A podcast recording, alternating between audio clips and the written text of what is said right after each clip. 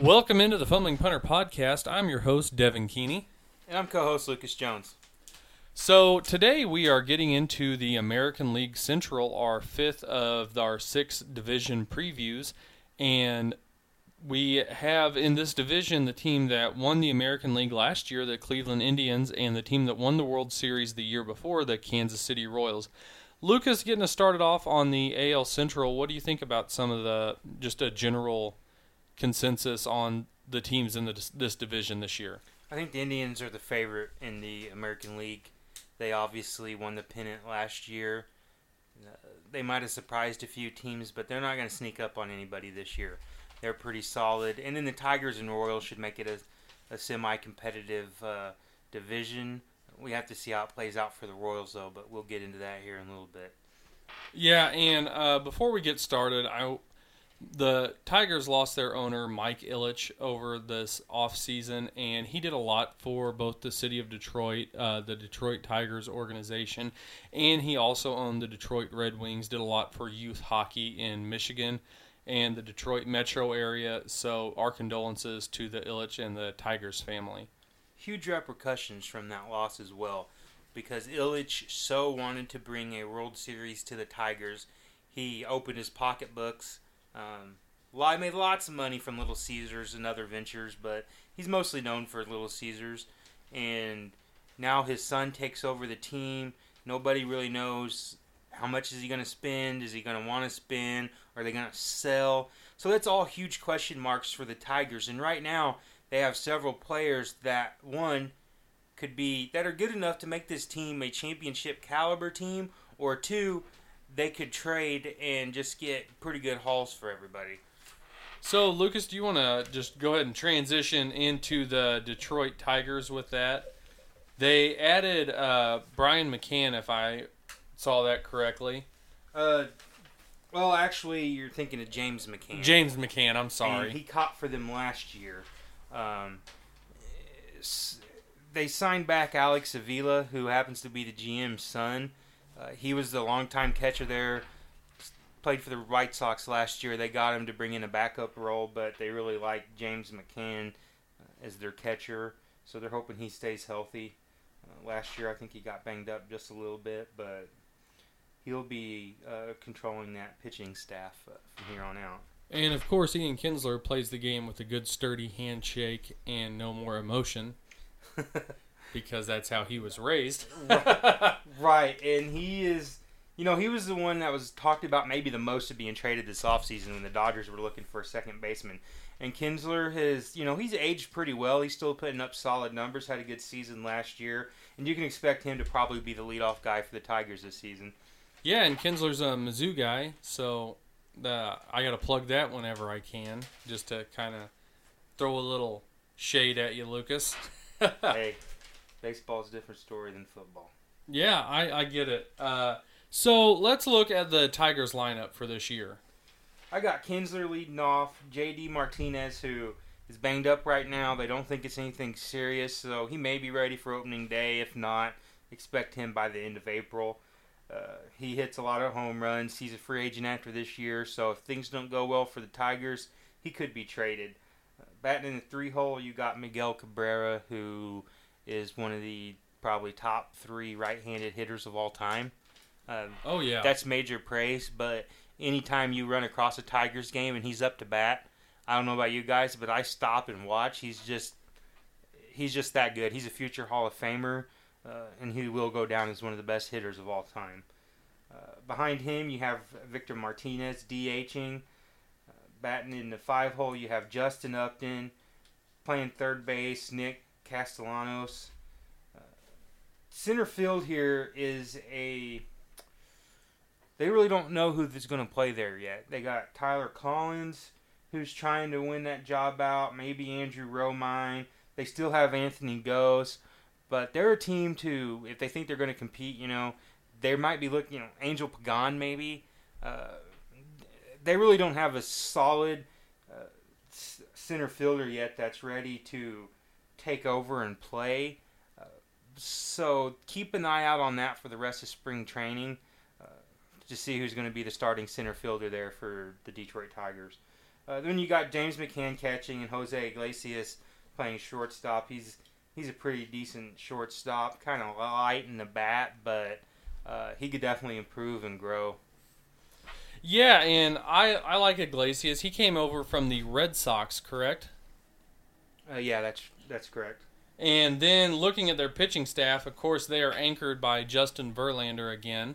Yeah, who uh, honestly, after looking at some of the stats they all laid out after the voting, uh, if you didn't listen to Kate Upton, at least listen to me. He should have won the American League Cy Young last year. He, after a rough 2015, he found his groove again in 2016. So look for him to build on that again as he's, you know, Justin Verlander's trying to build himself a Hall of Fame case as well. Yeah, and I, all the reason, I mean, the guy's been great for a long time there in Detroit. And then pitching behind him, Jordan Zimmermann.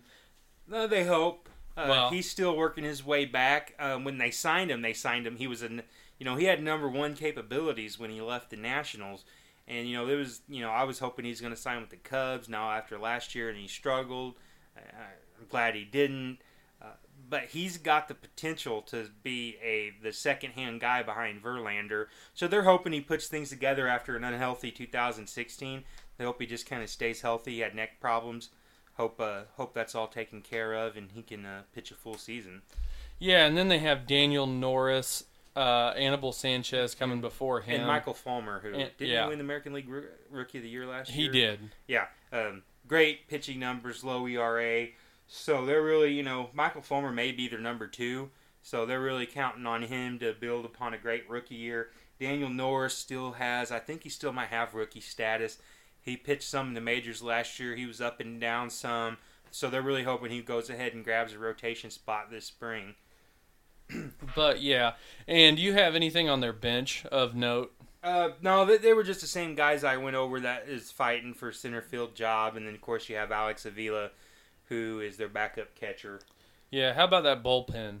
Uh, well, it's got uh, Francisco K. Rod Rodriguez, who has been, you know, he's got to be getting old because I remember him when I was a kid when he first came up with the Angels. And Angels went to the World Series. They had K. Rod in the eighth and like Troy Percival in the ninth. Like, Yeah, so he's been around for a while, but he's a solid uh, closer, and he's building himself a Hall of Fame case. And then they have Bruce Rondon, Justin Wilson, and Alex Wilson to help bolster that bullpen. So overall, they got a pretty good. They got a decent pitching staff. It could be a great pitching staff. They got a good bullpen, and they have several good hitters. It's just a matter of them putting it together and playing a little better defense than they did last year. yeah, and uh, they need to do that if they're going to compete for a wild card spot. How about how do their prospects look?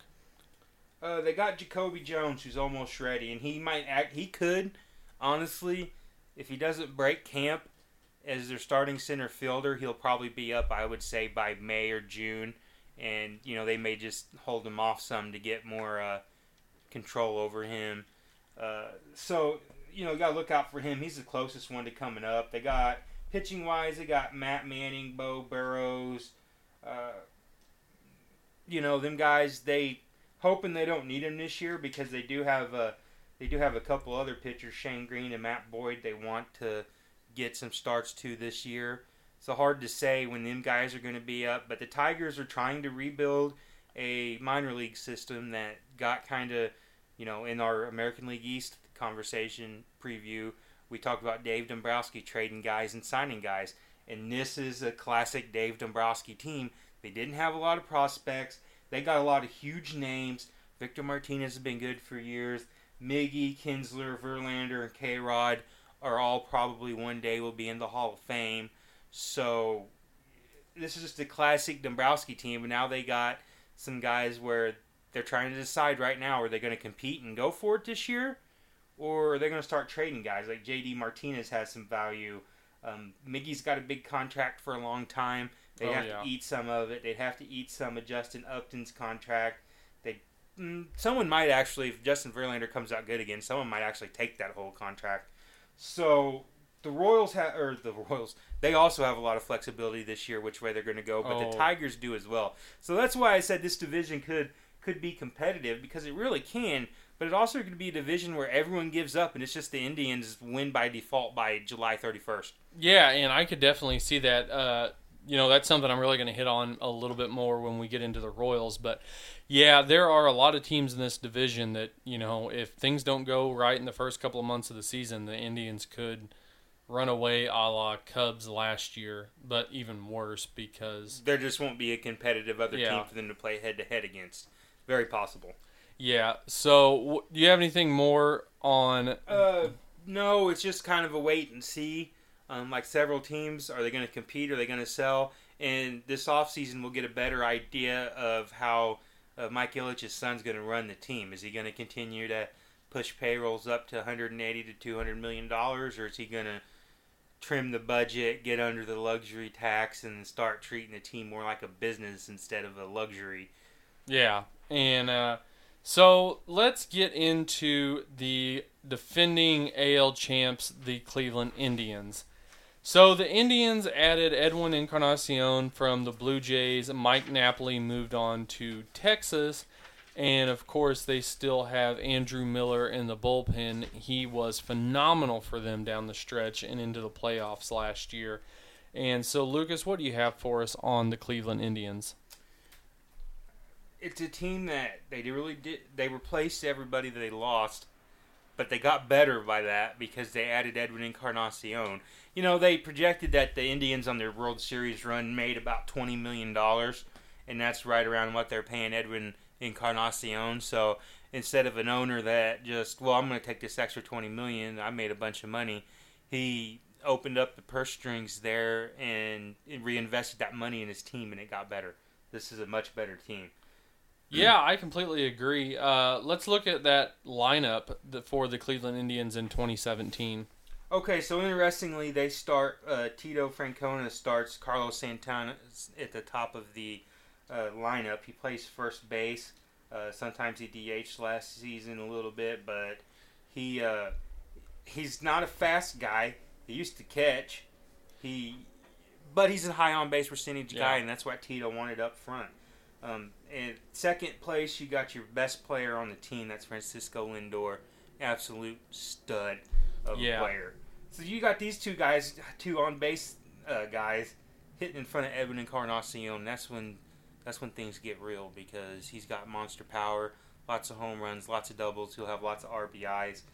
Uh, so they really, really are going to enjoy that. As much as everyone enjoys playing with Mike Napoli and how much fun he is, uh, Edwin Encarnacion is just frankly a better player than Napoli. Okay, time to get lost uh, into conversation for just a second. So that text, or that, uh, I guess it wasn't a text, it was a tweet that was sent out after the Indians won the American League last year when Mike Napoli was in the clubhouse yelling, We're going to Vegas! And they said, uh, No, that's after the next one, Mike. And he's like, No, we're going to Vegas now. I thought that was just classic Mike Napoli Yeah. Oh yeah. like uh, the picture of him after he won the World Series in Boston, walking down the street without a shirt Without on, a shirt on, yeah. hammered drunk. So uh, we'll get back into that lineup. Uh, so batting fourth, I had Jason Kipnis, but it's questionable if he's going to start the season. So you hope he's okay because you want to see this team at full full strength. But if he's not able to start the season, you may see Juan Uribe at second base, uh, and there may be someone else that I'm not aware of that could play second base. Now in the five spot, this is interesting because I have Michael Brantley there. He's been fighting shoulder problems the last couple seasons, but as recently as three years ago, monster season. Some people were talking about him MVP, hit lots of doubles, you know, 20 home runs or so. Uh, so if he gets back to full health, this team is basically, I don't know, I'm not going to say twice as good, but they're a hell of a lot better because they get in Encarnacion and they're getting one of their own better players back that hasn't played in basically two seasons in Michael Brantley. Uh, Jose Ramirez at third base, Tyler Naquin in center field for now. Uh, Lonnie Chisenhall in right field. Jan Gomes catching. They got Abraham Almonte, who may end up playing one of the three outfield positions, depending on health and uh, who produces. Uh, Almonte was a good player. He missed 80 games last season for a PED pop. um, which in the season, if you get suspended for PEDs, you cannot play in the postseason. So that's why nobody's seen him in October. Uh, so you know they could have been hurt by his loss last year. They got Roberto Perez to back up catching. You may remember he hit a nice home run in in the World Series, and he did a lot of the catching because Yan Gomes was kind of banged up. Yan Gomes did some pinch hitting. I think he DH'd one game in the World Series. Um, so basically, that's the team, but it's better because they're taking a good team from last year and they're adding Encarnacion and Michael Brantley. So I like the lineup. I like it a lot. Yeah, and looking at their pitching staff, their ace is Corey Kluber. Then they have Carlos Carrasco, Danny Salazar, Trevor Bauer, who's a lot of fun on Twitter. If yeah, you don't he follow really him. is. You guys should follow Trevor Bauer. And then Josh Tomlin. What do you think about that uh, pitching staff? Well, it's kind of the same as hitting. Is they got the same pitchers that got them all the way to Game Seven of the World Series, but then they're adding two top of the line guys in Carlos Carrasco and Danny Salazar, who was injured last year. Yeah. This is a scary team, guys. This is a team much better than last year.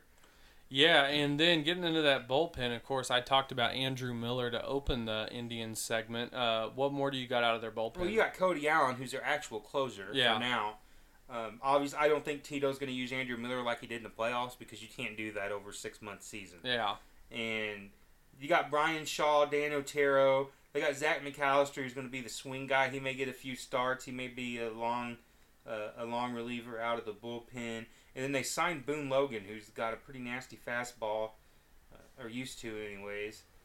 They signed him out of Colorado, I think, and so their bullpen is just as good as it was last year. I seen the other day. I didn't have Cody Anderson's name down here, but he was going to make the team as a as a reliever. But I seen he is having Tommy John surgery, so he will no longer be part of their uh, plans for the team. So let's talk about prospects for the Cleveland Indians. I know they gave up a lot to get got- Andrew Miller. What do they still have in the cupboard? They got Bradley Zimmer left in the cupboard, and he uh, he he could break into the majors this year. He's almost ready. Um, it's interesting. I was reading the other day about the Zimmer brothers. His brother Kyle is a pitcher for the Royals, Hmm. so they're both hoping to be able at some point in the future both be starters on their teams, and hopefully Brad gets to bat off Kyle sometime. Um, it's not unusual. It's not unprecedented. It's happened in major leagues several times, but um, it's always something you like to see if brothers get to face each other in a game. Oh yeah, it's a lot of fun. So you have that. Then they have Brady Aiken, who in 2014 he was the number one pick, the first high school pitcher since 1991 uh, drafted, and they did not reach an agreement. First high school pitcher drafted number one, I should say, if that wasn't clear. Um, he ended up having a smaller than average uh, UCL, which is the uh, tendon or ligament that I guess ligament that when it tears, uh, even partially or fully, that you end up having to have Tommy John surgery. Uh, so the Astros received the number two pick in 2015 since they were not able to sign their number one pick in 2014. That way, you just don't get the next number one pick the next year. The worst team does, but then you get to slot in and to make up for not getting to sign it. And that's when the Astros uh, took Alex Bregman, who is when we get to the Astros part of this, you'll see he's a young guy that come up last year that they has a bright future in Major League Baseball. Um, so 15 picks later, Brady Aiken went went to Cleveland that year, and they immediately had him go through Tommy John surgery, um, so they could stop worrying about that smaller than average UCL. They just went ahead and kind of had it done as a precaution type thing. So he's still he's down there in their minors. He obviously he was a, thought of as a top pick before right out of high school. So now it just remains to be seen if he'll actually turn out and live up to that. But he went from number one to number fifteen. So I think that Cleveland they felt pretty good about taking that chance on him. Still a pretty high ceiling for a guy going number 15 after going number one. Yeah, I mean, yeah, they still like what they've seen out of him. You just hope no one likes going under the knife. It's not guaranteed you ever get back to normal or better, but you know, I guess that's they're okay with waiting and seeing. And their last prospect here is Francisco Mejia. Uh, he's a catcher. So I mean, Jan Gomes and Roberto Perez, neither of them are just absolutely impressive. So Mejia, he's probably not going to be ready this year, but look for him maybe next year. He was almost the centerpiece in the Jonathan Lucroy trade last year, but that trade ended up Lucroy vetoed it.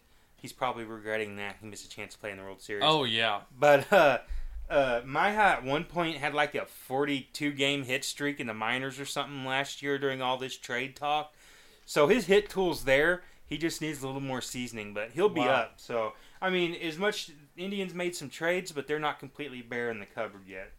yeah, and that's always a good place to be in as a baseball team. So I think we both really like the Cleveland Indians in 2017. So do you have anything more to add on the Indians? Nope, they're they're gonna be good. They they scare me. Yeah, love Tito, love the team. They're probably drinking beer and eating fried chicken in the locker room. Whatever works. So now let's go on to the Kansas City Royals, and I have as much to say about the Royals as I did the Cardinals earlier. Uh, we kind of touched that this is really a this will be a telling year, the telling first couple of months for the Kansas City Royals. I had tweeted the uh, Ken Rosenthal of Fox's story about how Eric Hosmer said that basically he wants to test free agency if they don't have a deal done by opening day. So you know they have They got like ten days. Yeah, to they get have- one done. yeah, or he's gone because Scott Boras is gonna get him the world. Yeah, he he is. I mean, he's still only 27 this year, and I I kind of looked at the numbers. If you guys will go to fumblingpunter.com and look at our at my Eric Hosmer piece, I said that you know I don't know that he deserves Joey Votto money. I mean, if you look at his numbers, he's a really good first baseman, but I don't think he's 10 years, 225 million dollars good. So, I mean, if you're the Royals, you're probably, if you're not looking to make the playoffs, looking to trade Eric Hosmer by the deadline. Yeah, and they have a couple of guys like that. And the thing is, you're never to get as much for two and a half months of somebody as you will if they traded them this off season or last year. They had playoff aspirations last year. They still think they have a good team. So it's always a fine line you have to toe and if you're going to trade somebody or not. Like they'll still get good prospect back for Eric Hosmer if they have to trade him, but it's not going to be like maybe it's not going to be that Adam Eaton type trade. Yeah, because Adam Eaton was still under a few more years of control. So, I mean, obviously if they don't think they're going to make the playoffs, they have to trade him, take what they can get because there is in baseball there's powers in numbers because there's some guys that just take longer to mature and come out of nowhere and, you know, so there's these guys that are always highly touted, and then there's the guys that you know it takes them three or four seasons in the minors, then all of a sudden, hey, we got a good player here. It happens. So, you know, we'll see how the season plays out for them. Yeah, and they also have Mike Moustakas and uh, Sal or not Salvador. Salvador is the only guy that's under contract for Right. a few more years. Uh, they have uh, Cain, and then they have Moustakas and Alcides Escobar is who I was trying to say that are all free agents to be as well. So it's a real telling year. So Lucas, what do you have for a lineup for the Royals? The way I'd run it down is Escobar, Cain, Moustakas, Hosmer, Soler, Perez, Gordon, Brandon Moss, Rolo Mondesi starting at second. Um, you know, Escobar, I would never hit him lead off. Never. He's not the on base guy, but Ned Yost likes it. They won a world. They won two pennants in a World Series with that, with that going on. So it works for them. I don't know if it's luck or if my baseball philosophy is wrong, but you know it works. Yeah, and uh, I had actually seen something the other day that uh, Soler was really struggling this spring training. They were talking about sending him to Yeah, Triple to start the season. He needs playing time. He struggles. I don't know what to say about that. I was okay with the trade. Maybe that's why I was okay because I thought we was taking it, taking you guys a little bit. I and I hope that the Soler trade works out because that's just going to put I do sour. because I like him. I Yeah. like him a lot, and I don't. You know, I think at this point Theo and Dayton Moore has a pretty good working relationship because then they is able to swing the is able to swing that trade for Alec Mills to the Cubs after they put Mills on the uh, on the waiver wire. So you know, you just hope that uh, it works out for Soler. He's got the power. He just and he's a fun player when he's hitting, but he just needs at bats. He needs consistency. Yeah, and looking at this lineup, uh, you know, Moustakas is coming off the injury, free agent to be, also a Scott Boras client. So another guy they may look to move. If you're moving Hosmer and Moustakas, I think to keep the fans from just quitting coming to games, you got to sign Cain to some sort of extension. He probably demands the least amount of money. I think he's a really good no, guy. I think Escobar will demand the least amount Oh well, yeah. Out of all even- the guys leaving. But yeah, I didn't. Cain will probably come him. cheaper than Moustakas and Hosmer. Yeah, and Cain's 30 this year, and I he may turn 31 during the season. But you know, you need to keep something with Salvy Perez other than Alex Gordon, who I think they horribly overspent on. But uh, you know, actually have some notes on that. Uh, Gordon and Kennedy deals that's still left on the deals combines 118 and a half million dollars. Um, plus, there's a fourth year option for Gordon. It's a mutual option, so they both have to opt in it. But 20 for 23 million in four years for Alex Gordon. Um, that's Jason Heyward money. Uh, or they could give him a four million dollar buyout if one of them wants to end the relationship. So that's essentially. I'm not going to count that year because they'll probably opt out of that 23 million.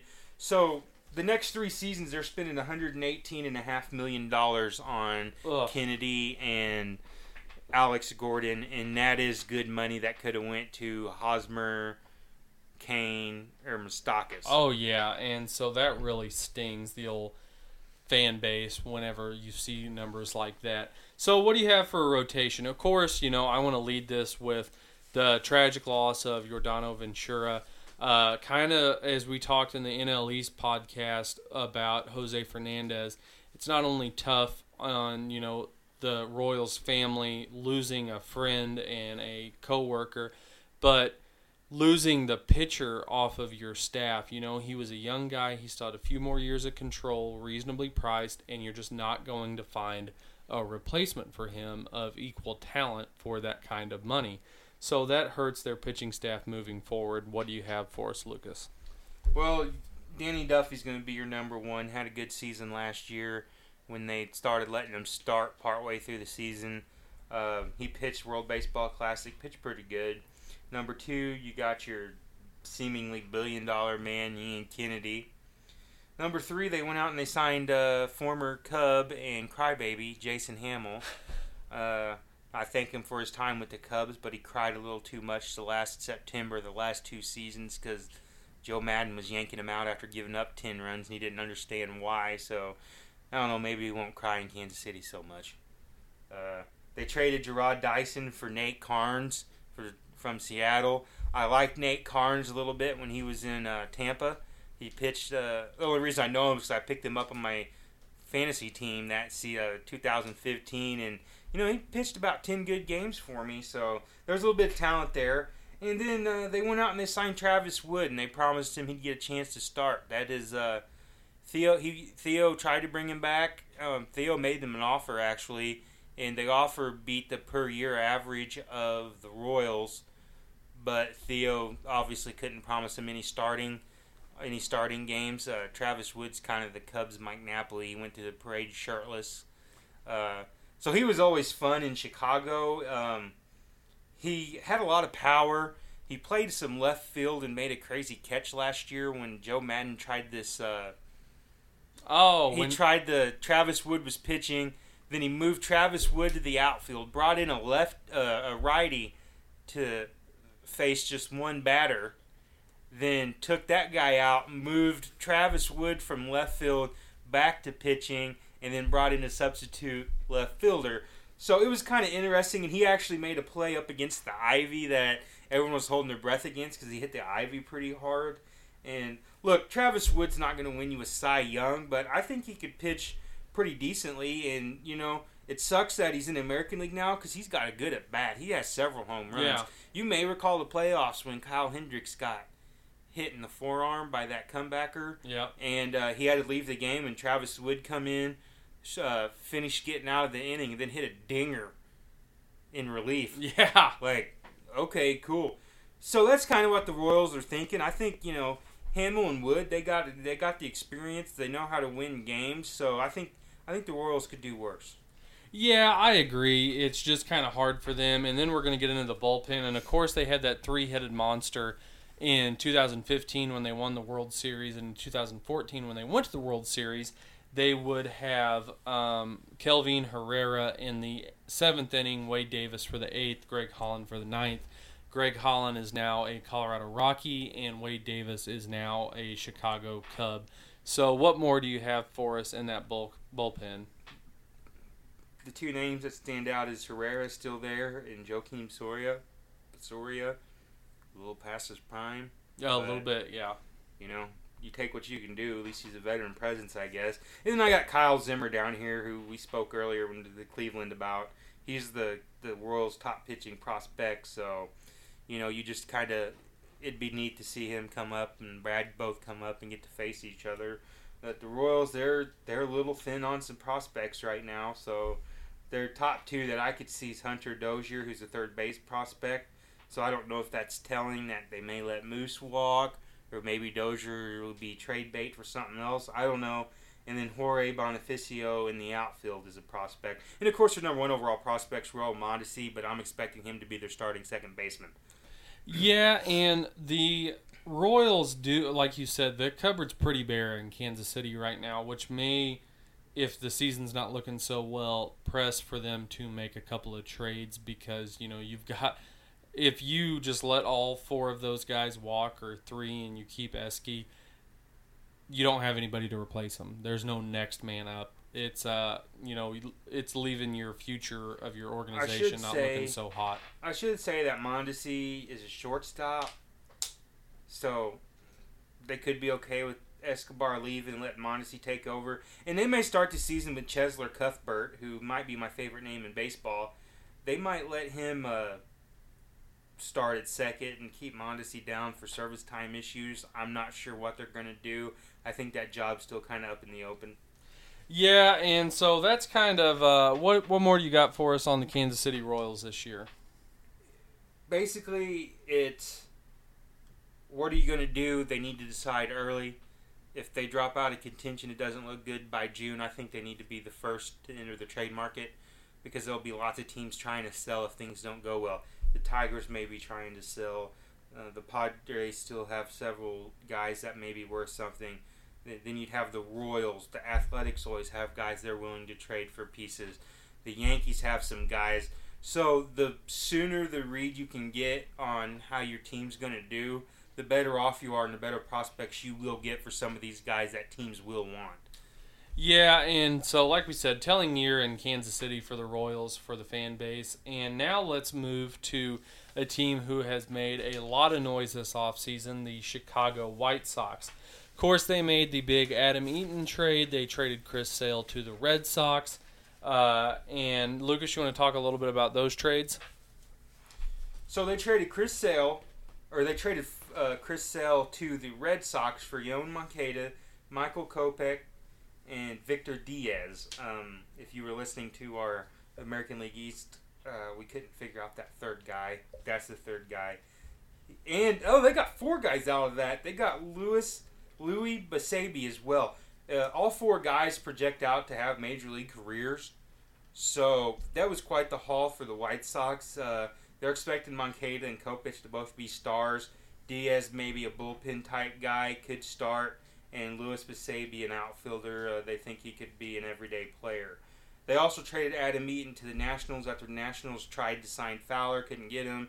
They tried to trade for McCutchen, they couldn't come up with a deal.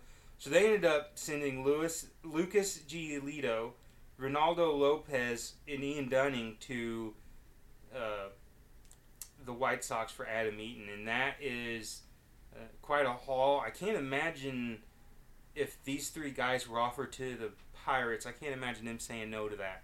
Yeah, I know. That's kind of strange for me. Uh, why they wouldn't get rid of the McCutchen. Pirates have a lot of young pitchers. Maybe they were wanting more position type players. Uh, not sure about that. So I don't know, but Eaton does have a longer contract than McCutchen, so maybe the Nationals are are better off. I'm not sure, but they were able to restock their minor league pitching. They had the best winner of any team. they still have some guys that uh, that can be traded. And one of the reasons we ain't jumped into the lineup yet is just because there's so many guys in this lineup that the White Sox will trade if someone calls calls them uh, on it. Like uh, Melky Cabrera, he technically did not win a batting title one year because he got popped for steroids and Yeah. suspended for like the last month or something, but he had enough at bats to qualify, and he was batting like 343, and Buster Posey was batting like 340. So he went ahead and gave the. He told them all to give the batting title award to Posey since he didn't finish out the season. But but by all accounts, he's a good teammate, and he's rebounded his career nicely since then. We got power hitter Todd Frazier at third base. He should, you know, if someone needs a third baseman, he could be tradable.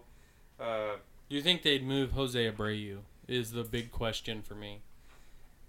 I think they would, but where's he going to go? Yeah. The the first base slugging market is saturated. Like some guys, you know, Pedro Alvarez had to settle as a, you know, he might be playing as a part time left fielder. Mike Napoli took a while to get a job. Ryan Howard doesn't have a job. Edwin Encarnacion went cheap. Like Encarnacion's worth more than twenty million, but that's what he had to take. That was the, the offer he had. So, you know, maybe later on in the season, you know, Chris Carter with the Yankees for three million, he hit forty home runs last year. So it's hard to say if someone decided they needed a first base or DH, they would probably trade him. I don't think anybody's off limits on this team. Like they have Other than probably Anderson and Moncada. yeah, they, and they just signed Anderson to a long term deal, real cheap, and then they got Moncada. So you look at them; them are the two guys up the middle that they're going to keep for a while. Anyone else, they're quite frankly willing to trade. Yeah, so before we get into their starting lineup, uh, they're leading the guy they're expecting to lead off there, Charlie Tilson, center fielder, uh, was in the Cardinals system, and they, I believe that was was that part of the Zach Duke trade, Yeah, I think so. And uh, so I got to see Charlie Tilson play here in Springfield when he was with the Double A affiliate of the St. Louis Cardinals, and I really liked Tilson. I thought he was a good ball player. Uh, you know, I don't think he's like an earth beater, like all world five tool prospect, but I thought he was a good ball player. Well, he's going to get his chance, I think, with the White Sox this year. Um, I do have to say, when I made this lineup, it was slightly, it was a little bit before they cut Brett Lawrie, who's no longer with the White Sox. I Did anybody pick him up? I think he's still a free agent right now. So I got Tilson leading off, Moncada if he breaks camp, batting second, Melky third, Jose Abreu fourth, Todd Frazier fifth. Uh, I don't even know who's going to DH now. Geovany Soto, Tyler Saladino, Peter Bourjos seems like a waste as DH, but he's on the team. Uh, Avisail Garcia, he never lived up to the hype. They're getting tired of him, so they trade him, but nobody wants him. Uh, catching Omar uh, Narvaez or Geovany Soto. And in the nine hole, I got Tim Anderson. This lineup's going to be fluid all season because Oh, there's going to be guys get traded. Uh, I just don't think they're going to hold. I think they're going to make several more trades this year, at least three or four.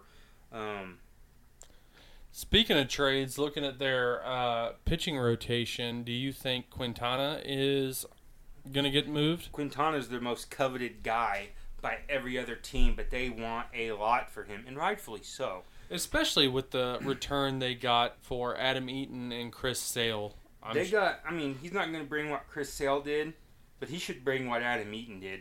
But he's got four years left on his deal, so I'm. If I was the White Sox, unless someone just absolutely blew me away, more than the Sale trade, I'd hold on to him and wait for you know maybe you can sign an extension or maybe your team's ready to go in two years. Um, you know, if you keep Moncada, Anderson, and Abreu, uh, you got a pretty decent start there. Oh, yeah. you got you know, you got some other guy. Tilson's just a Yeah. rookie, so you don't know what right, you're don't know what he's got. So you know, if you trade Frazier and Cabrera and can get some other guys to start coming up, you have. I mean, you got to start. So, and they'll have some money too because these guys are trading away some of their money. So, they might be able to be a surprise. You know, they might be able to sign some guys the next couple years too. So, I, there's an argument to keep Quintana. There's the argument to trade him. Maybe Yeah. They don't have as many hitters as they'd like in their system, so they want a bunch of hitters to come back. Yeah. So behind Quintana, what do you have in that Well, you got rotation? James Shields, whose careers completely fell off a cliff. They would absolutely trade him if someone called and said, "Hey, I got this guy that's been in the minors for 12 years. We'll give him to you for James Shields." They'll probably say, "As long as you take his money, deal." Uh, Carlos Rodon should be starting. Miguel Gonzalez used to pitch for the Orioles. And then Derek Collins signed with the White Sox from the Rangers. So Guy does a good Harry Caray he does get a impersonation. good Harry Caray. Also, speaking of Harry Caray, uh, I was reading the other day that uh, one of mine and Devin's favorite, uh, Ken Hawk Harrelson, Yeah. is cutting back his schedule.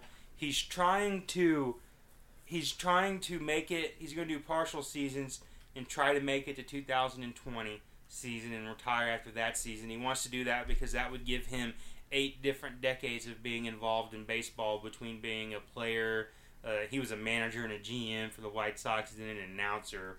So hopefully he can make it, and then you can put it on the board. Yeah, I was gonna say if you guys don't or haven't listened to any White Sox games, Hawk Harrelson has the best home run call in baseball in the English language. You can put, it on the board. Yes.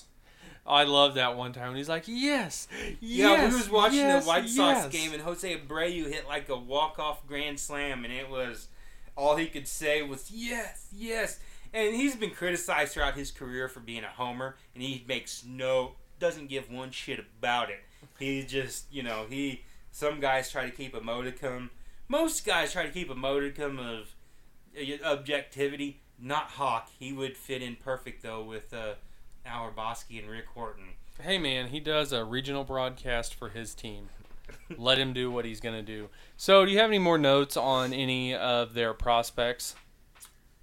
No, they're just probably going to keep trying to rebuild. David Robertson, their closer, is probably going to get traded at some point. Everyone keeps connecting him to the uh, to the Nationals, uh, so that may happen. Actually, what I want to happen is, and I feel like one of these Cardinal fans that think they're going to going to trade Steven Piscotty for Mike Trout, but I feel like the Cubs should trade Ian Happ and Jeimer Candelar- Candelario, and you know maybe someone else Kyle Schwarber. not Kyle Schwarber, get Quintana and David Robertson and just win 130 games this year, but I don't see that happening. Yeah, and uh, you know it'll be an interesting. I, I think, like we talked about earlier, Ask me if I would trade Kyle Schwarber straight up for Quintana and Robertson. would you do it? Fuck no. so now we know where Lucas stands on trading Kyle Schwarber. So, do you have any more notes on the White Sox in general before we move on? Uh, well, they did get a new manager. They let Robin Ventura go. I think it was kind of a mutual thing. They did hire Rick Renteria, who you may remember uh, was manager of the Cubs for one season, who the Cubs kind of unceremoniously let go when Joe Maddon became available. Nobody in Chicago feels bad about that now, but Rick Renteria is a good guy, great manager. He's very fluent in Spanish. Um, he is a little Spanish, actually, um, but he's very fluent in both languages. Players love him. Uh, the Cubs just there was nothing wrong with his job. They were impressed by him his first season there. Just when you get a chance for a top three manager, you take it. Oh yeah, for sure. And uh, I was just gonna say, I, I, if I were the White Sox, I would have brought Nolan Ryan in to fire Robin Ventura. You know, because what's he gonna say? He's not No. going to do anything. Nolan Ryan beat that ass again. that was one of the greatest YouTube clips of all time. Look it up. Oh yeah, for sure. So now getting into the lowly uh, Twin City, uh, Minnesota Twins. Uh, Lucas, what do you have for us on the Twins this year? Well, they're frankly a mess. They had high hopes last year. Uh, I had high hopes for them last year, and things just didn't work out. They had Paul Molitor as a manager, which they like his style. They have different leadership now, so they're just they're another team that's trying to rebuild. They got a lot of young guys on their team. They don't have very many trade prospects, um, so they got they do have a few veterans that they needed to fill some spots, but man, they're just they're just one of them teams you're going to have to wait a while on. They're going to have to free up some money to buy some guys and just wait for their minor league guys to produce. Yeah, and uh, you know uh, Dozier, there had been trade talks that he'd been connected to the Cardinals actually. He's about the only one that is tradable on this team for anything in, you know, excess of just marginal main, minor league player guys. Yeah. So what do you have as far as a lineup for the Twins? I got Dozier leading off. I think he's done that several times in his career, but I don't watch a lot of Twins games, so I don't know. But I think he led off, which was great because he had like 40 home runs last year as a leadoff guy. Uh, Jorge Polanco at shortstop, Joe Mauer at first base, who used to be a catcher, who was, you know, frankly one of the better hitting catchers of all time. Oh yeah. Not going to have a lot of home run numbers, but he, you know, he batted like 350 a couple times, I think. Like that's great. Miguel Sano at third base. They think he's he got in shape this offseason. He's a, one of their big time prospects. Uh, so they're hoping he can produce, hit hit several dingers this year. Max Kepler hit over 20 home runs last year. He's That's uh, German. he is German. He so they're think they, they're trying to get uh they're hoping he can repeat it. I don't think they're like super sold on him repeating it, but so this is kind of a prove it year for him, and they're going to give him the chance to. Then you got Kenny Vargas, who's going to DH for him. I don't really know a lot about him. Uh, they have Byron Buxton playing center field, who was their top prospect for a long time. Him and S- uh, Sano. Um, he's fast, supposed to be able to get on base a Yeah. lot. Good defender. Um, they, he had a good last six weeks of the season last year, so they hoping he can build on that. Got Eddie Rosario in right field and Jason Castro. They signed to catch this year.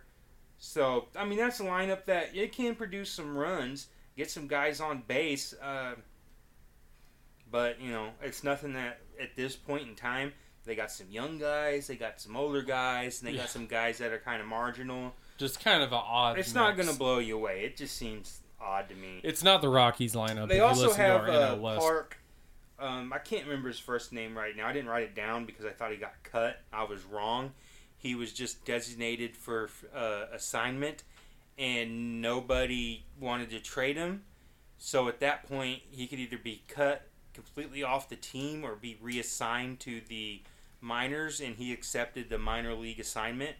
So he came in. He came in as a technical non-roster night, non-40 man roster invitee to spring training. Has had a great spring training, and they're talking about him getting a second chance. Last year was his first year in America. They said he didn't adjust well. Pro, you know, I don't know. I'd say going from Japan to Korea to Minnesota is a quite an adjustment. Pretty Get big adjustment. There talking like Canadians and stuff really freak you out. So you know he's getting another chance. So they could have another, and he did hit a few home runs last year, just wasn't consistent. So they're hoping to uh, that he may get another chance to get back on that forty man roster. Yeah, and uh, looking at their pitching staff, it's also gonna not really blow you away. What do you got on their pitching staff this year, Lucas? Ervin Santana, Hector Santiago, Kyle Gibson, Phil Hughes, Jose Berrios is their number one pitching prospect, and they signed Ryan Vogelsong. Ah, Vogelsong still kicking around the old league. Yeah, he is. And in the bullpen, they got Brandon Kintzler, Glen Perkins. Perkins not going to be ready to start the season, but when he is healthy, he's been a pretty good closer historically. So they got, you know, they got they got very few prospects that are ready. The ones that are ready are all in the major league roster right now. So they Yeah. still got some guys behind that. They got a guy named Tyler J. He's a starting pitcher. They hope he can uh, hope he can keep progressing. And then they have Nick Gordon at shortstop, who is Dee Gordon's little brother and Tom Flash Gordon's son. Yeah, and so uh, I remember him actually getting drafted. Uh, I think he passed a year, and then the next year, like because of money, he passed on the on signing, and so the next year, you know, it was a uh, do we really want to take a chance on him? We're gonna have to pay him a lot of money, and I think the Twins were finally the team that bit on Nick Gordon. So that uh, I will, the only thing I'll add to Minnesota is they do have a beautiful new or the stadium. You know, they opened five or six years ago. Target Field is a beautiful stadium downtown Minneapolis, and uh, I actually got to go to the first game ever played there uh, for the Twins. It was a exhibition game against the Cardinals. I was working next door at the uh, power plant and went over on my lunch break, bought tickets, got to go to the first ever game at Target Field. So just kind of a fun factoid. Now let's talk about our predictions. Lucas, what do you got for your AL Central predictions? I got the Indians winning uh, 90. Uh, I got 97 wrote down here, but I think they could. I think they might push to 100. So I wouldn't. I wouldn't be surprised if they get 100. I think they're going to win the division pretty handily. I got the Tigers and the Royals both tied at uh, 88 and uh, 74.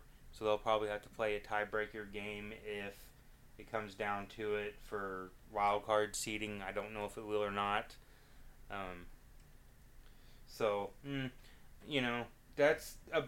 You just have to wait and see. We talked about it. The Tigers and Royals. What are they going to do? Are they going to buy? Are they going to sell? Are they going to stay put and hope what they have is good enough to make a playoff run?